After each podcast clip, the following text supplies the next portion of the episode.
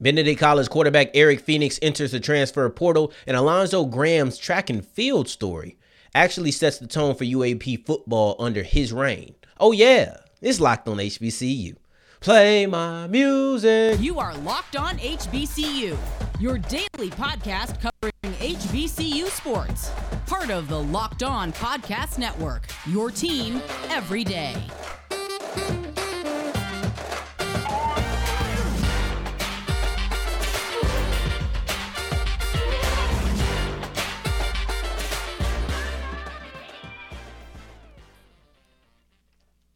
What's going on, family? Welcome back to another episode of the Locked On HBCU podcast. Your number one daily one stop shop for everything HBCU athletics, Monday through Friday, part of the Locked On Podcast Network. Your team every day. And now, of course, Sam Darian Gray, aka the Mouth of the South, Texas Southern alum and former TSU Herald Sports editor. Thank you for going on this journey with me, making Locked On HBCU your first listen of the day every day. And remember, just because the mic cuts off does not mean that the journey is over. It just means it's time to follow me on Twitter at South Exclusives, which you can find right here. Yeah, y'all thought I was about to point off screen. I just had to cock back like Ja on the poster right here on the bottom of the screen at South Exclusives. If you're on the audio side of things, don't forget the S on the end. But today's episode is brought to you by Bet Online, the number one place for all of your sports wagering to have you covered with more odds, props, and lines than ever before. Bet Online, where the game starts.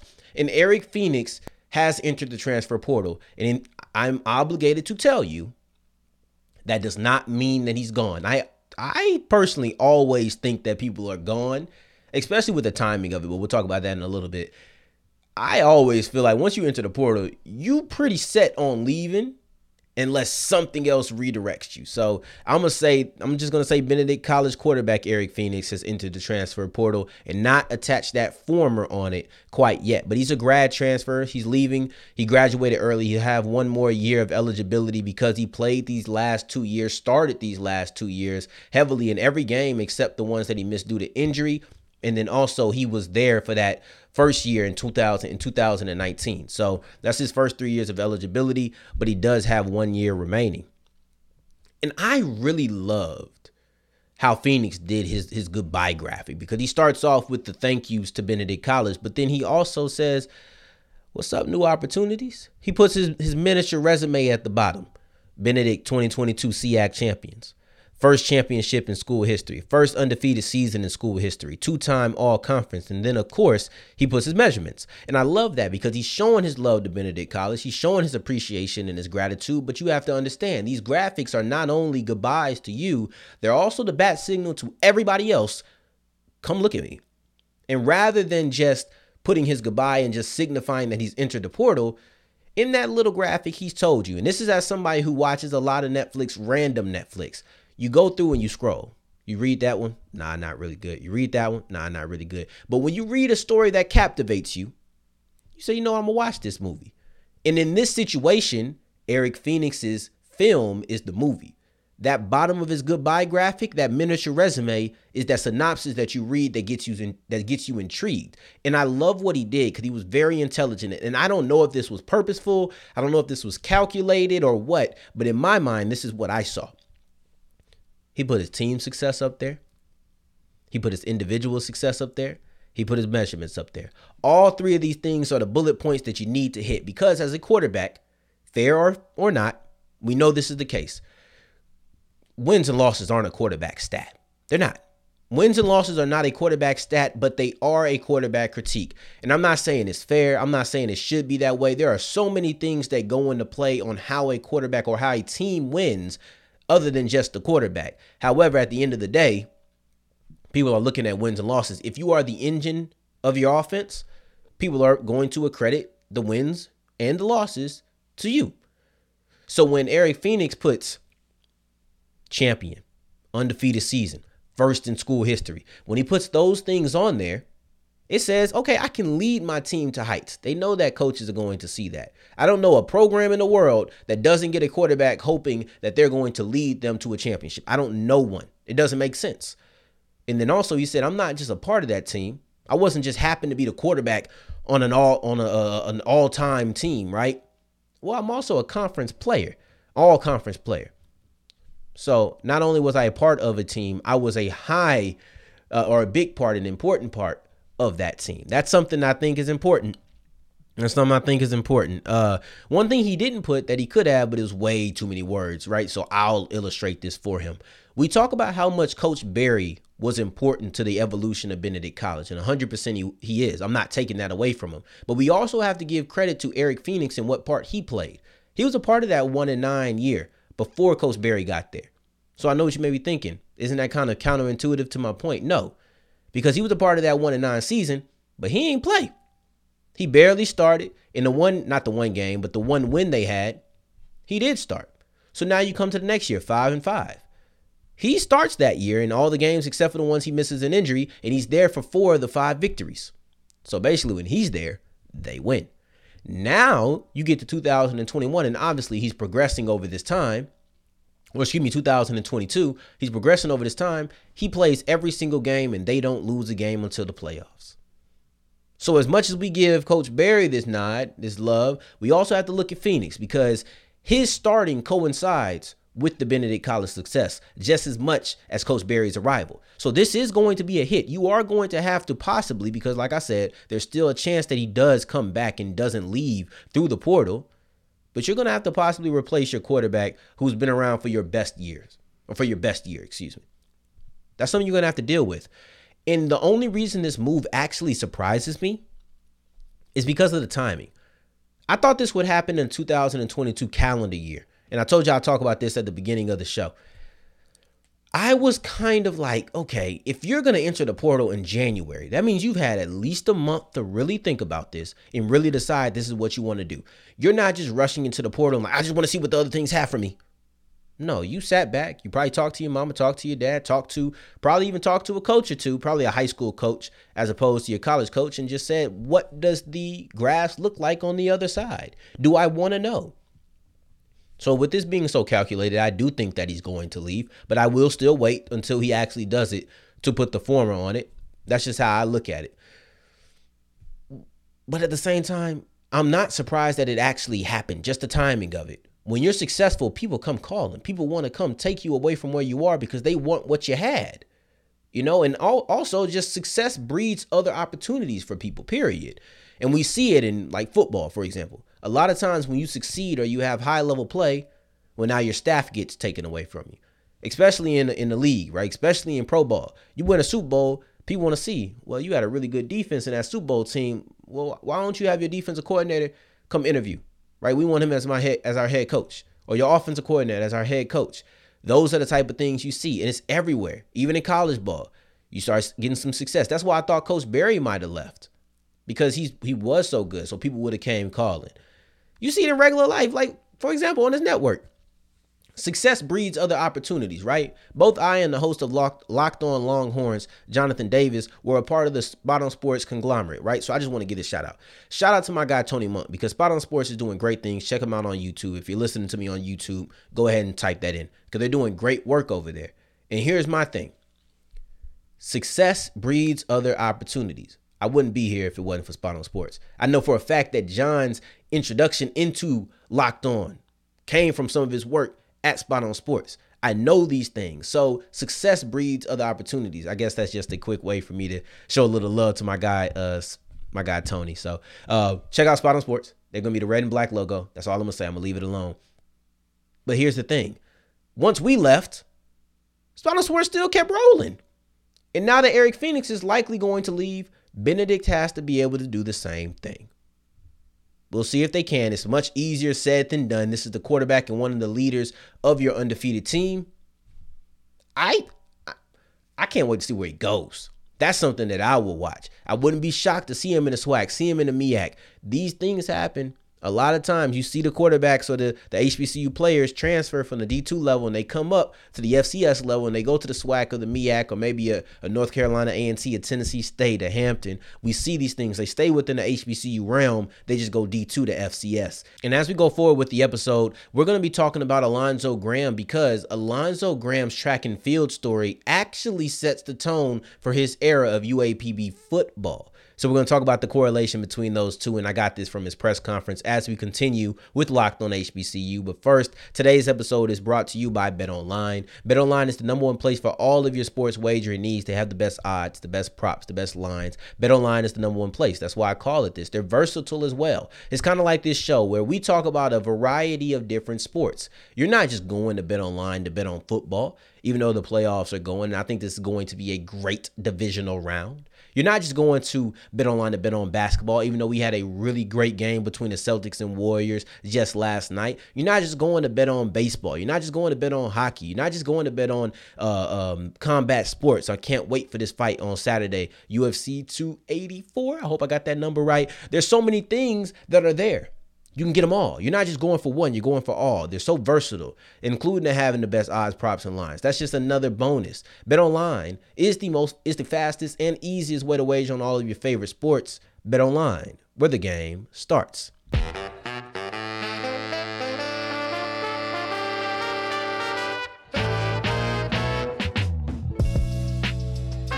As we keep on rolling on today's episode of Locked on HBCU, I appreciate you for making us your first listen of the day every day. For your second listen, check out Locked on College Basketball, which is everything you need around the sport of NCAA basketball in one place. Wherever you get your podcast, you can check this out. And I thought that Alonzo Hampton's story from track and field actually sets the tone for how his approach will be to UAPB football underneath his era. It wasn't even a story that he told. It was a story that he told to AD Robinson, and then AD Robinson said, "You know what? I'm gonna share this with you."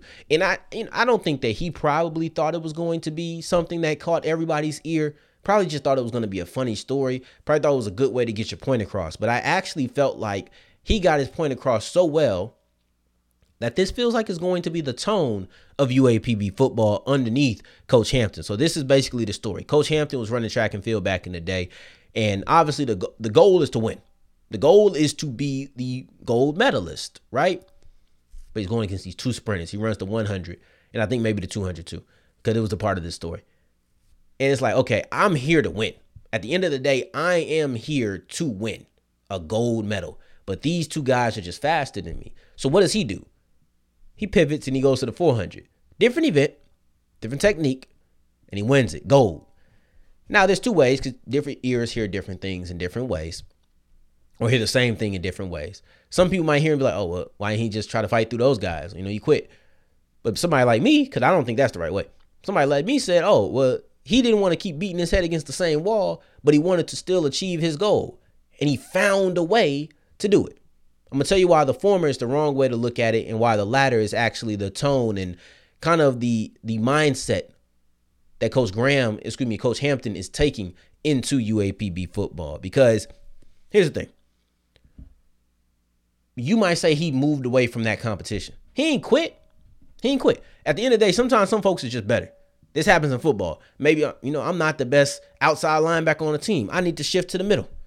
Or maybe I'm not the best cornerback on the team. I need to shift to the safety. You ain't quit. Quitting is deciding I'm not the best. I'm just going to stop running. That's not what happened. Stop confusing. I don't say stop because nobody did it. Don't confuse alternate paths for quitting. They're not the same thing. Alternate pass is just finding another way to get your goal done. And that's what he's going to have to do. They basically, that was the story. That was the moral of the story that AD Robinson said. Basically, he's going to find a way. And I agree. That's the mindset. Um, and it's a by any means possible thing. Not by any means necessary, by any means possible. Because that means if I can do it, I'm going to get it done. And they know it's not going to be easy. There's good teams that are already in the SWAC, good teams that are already built up. And also, they're behind the eight ball. They ain't recruiting nobody early signing day. You know why? They ain't had no coach. What coach? What what, what recruit is gonna come out here with no coach? There's no vision. There's no there's no semblance of what you're trying to get done. None of those things exist because you don't have a coach. And even now, you don't have no offensive coordinators. You don't have a defensive coordinator. So it's going to be kind of hard for people to want to buy in. You're going to have to bide your time. You're just trying to get past spring ball. That's what he said. He's trying to get his staff in. And once they get the staff in, then they can decide on intent. Then they can decide on, okay, this is the type of player that we want. This is what we're looking for. Because recruits aren't coming in if they don't know where they fit in the system. You got to know where you fit. If you don't know if it's a good fit or not, why are you going to the school? That's that's the way that I kind of uh that's the way that I kind of look at it. And he said he's here to do more with less. Because you understand he has less. It's not an excuse. It's, it felt like a promise. You know, I, I I see what we're lacking now, but it doesn't matter. And to bring it back to the story, that's an alternate path. When you have less, you're going to have to find alternate paths, especially when you're a new coach, because what the path was wasn't working. So when you look at what they were already doing, it's just not working. And I'll leave this quote here, and I'm not going to actually elaborate on it. I just think it's so great. He preached patience. All coaches come in and say we're going to win. Because if you're not here to win, what are you here to do? But he also preached patience, which is not something you typically hear, but it's a process. He talked about it. This is the quote. It's going to be a process. And I want you to understand what a process requires.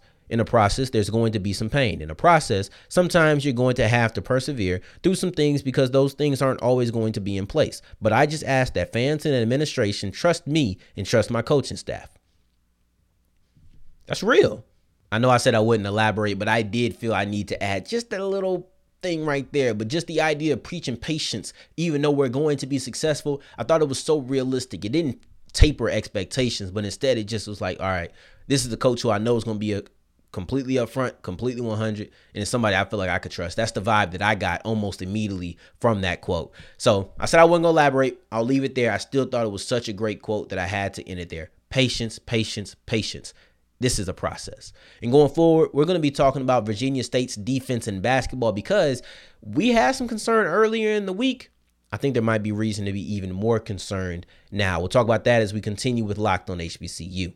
But first, today's episode is brought to you by Built Bar. Built Bar is the number one protein bar on the market, bar none. I was literally on the phone just yesterday with my girlfriend telling her this is the protein bar. I, I, I ain't gonna lie to y'all. I be keeping built bars in a room, and I really do tell people this is the Swiss Army knife of protein bars.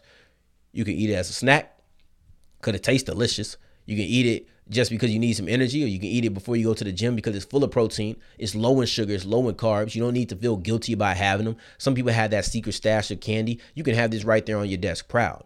Let them ask you, what's that? It's a built bar. Oh, what, what's that? It's a protein bar that tastes like a candy bar covered in chocolate. You got the built puff. It's filled with marshmallow, covered in chocolate, yet it's still high in protein. Don't ask me how it works. If I knew how it worked, I'd probably be doing that for a living, but I don't, so I'm sitting here telling you about it. And I can tell you just how tasty it is. My personal favorite is the blueberry muffin, followed by that cookies and cream. So go ahead and get you some of those built bars. You can go to promo, or excuse me, you can go to built.com and use the promo code LOCKED15 and you'll get 15% off your offer. But if you can't wait, go to your local Walmart or Sam's and get that variety pack in stores ASAP.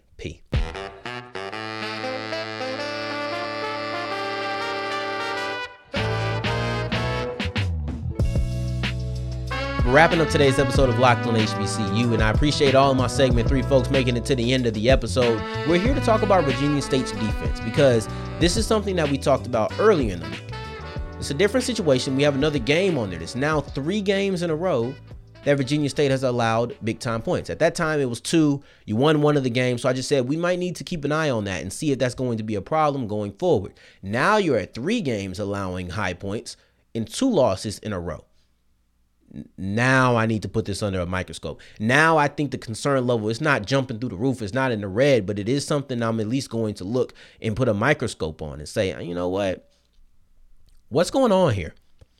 What's going on here? And, and I want to, I actually want to start off by saying a little bit of context that I forgot to mention. It just slipped my mind earlier in the week when we talked about it. That game versus Johnson C. Smith actually went to double overtime, but they allowed 64 points in regulation. That's not a grand amount. Like it's not a lot, but it's it's more than they typically allow in conference play up to that point. So by not mentioning that it was in double overtime, I made it sound like they were just getting smashed and just beat the smithereens in this game, but they weren't. The Virginia State defense wasn't getting beat to smithereens against Johnson C. Smith, but against Shaw, yeah, that 86 points that I made it sound like was all in regulation against against Johnson C. Smith was actually the case against Shaw. So I wanted to look at these three games, specifically these last two, and see what's going on. Is there some sort of common feature that Virginia State defense, or excuse me, Virginia State opponents are getting that's making the defense struggle? And the one thing I was able to find is three points. When you look at this Virginia Union game, which is right before this, and you look at this Shaw game, those are the two worst three pointing or three two best it really depends on how you want to look at it. But these are the two best three point shooting performances by any team that has faced Virginia State this year. Number one and number two. Shaw was number one. They were tearing it up from outside. But that's the one commonality. It wasn't just points in the paint. It wasn't just a bunch of offensive rebounds. It wasn't just a bunch of turnovers. It wasn't anything that really stuck out. Now, I will say that it's you probably want to keep them under 70 if you're Virginia State. Probably want to keep teams under 70 from now on, and I think you're going to continue to win. If you can keep teams under 70, you're going to win more games than you lose. None of the losses in conference play have been under 70 points. I don't think that's a coincidence. And you look at the rest of the schedule, a lot of times when they allow more than 70 points, they're not winning those games. It's very close. It's not like, oh, they're 7 or 0 and 7 in games where they allow more than 70 points, but they do lose a large amount of their games when they allow 70 or more points. That's just something that I noticed when I glanced at the records and look at the score of every game. That's something I noticed. But it wasn't just three points. It was more than just three pointers. It was also, it was also, um, it was also just the the the. But it was more than just the three point shot, because yes, Virginia Union was able to get threes. Shaw was just going crazy from three. Yes, I get that but you can't just shoot threes. And it was other things added to it. For Virginia Union, they were punishing inside. Robert Osborne was the, the leading scorer in the game of any team, and he didn't offer or he didn't shoot up a. And it was about more than just three pointers. Of course, threes are great, and that was the one commonality that I was able to see. And even Johnson C. Smith, they didn't shoot the three ball that bad either but that was a commonality I was able to see. And it wasn't the whole story. Like you look at Virginia Union, they punished Virginia State on the inside. Robert Osborne had the most points of any team, and he was a Union player who didn't attempt a single three. Just straight inside work and free throw lines. You look at Shaw, they had 45 points from their bench. You look at Shaw, was out without their top scorer, too. They had 45 points from their bench. Those are things they had a bunch of points off turnovers, especially in that second half. These are things you can't have. If a team is scoring on you, you can't be giving them points off turnovers. That's almost like free points in a way. That's almost like giving away money. You just can't do that. It's not it's not going to be beneficial for you. And a lot of times it's going to come to bite you in the butt. And it did for Virginia State. But at the same time, you look at Shaw got he didn't play, so I won't include Shaw, but you look at Johnson C. Smith, they got two scorers in the top 10. You look at Virginia Union, they have the top scorer in the conference. Maybe it's a situation where you're just playing some high level offensive players. And when you play players like that, sometimes they're going to get you. Even if your defense is good, sometimes they're going to get you. We'll see as we go forward, but this is 100% something that if it was a concern before, you're upticking this. Three games in a row where you're giving up more points in regulation than you typically do. What's going on? I'm not saying it's like, oh, once again, I'm not saying the sky is falling. But you want to make sure the sky doesn't fall. A lot of times people are like, man, why are we acting like the sky is falling? It's not like we're acting like the sky is falling. It's just that we looking up and looking like, man, it might fall. It's not all good. Just because things aren't crashing and burning doesn't mean they aren't bad. Doesn't mean they don't need to be tweaked, need to be fixed. We need to see what's going on with Virginia State's defense, and it's a problem that needs to be fixed because they are now tied with Virginia Union for first place in their division. They were ahead by a game, or excuse me, they were ahead by two games. Then they were ahead by one game, and now they're tied, and they actually lose that tiebreaker.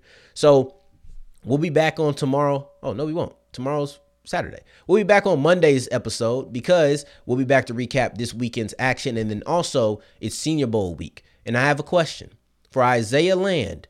Is it more important to shine at the Senior Bowl or at the NFL Combine? We'll talk about that on Monday's episode, so do not miss it.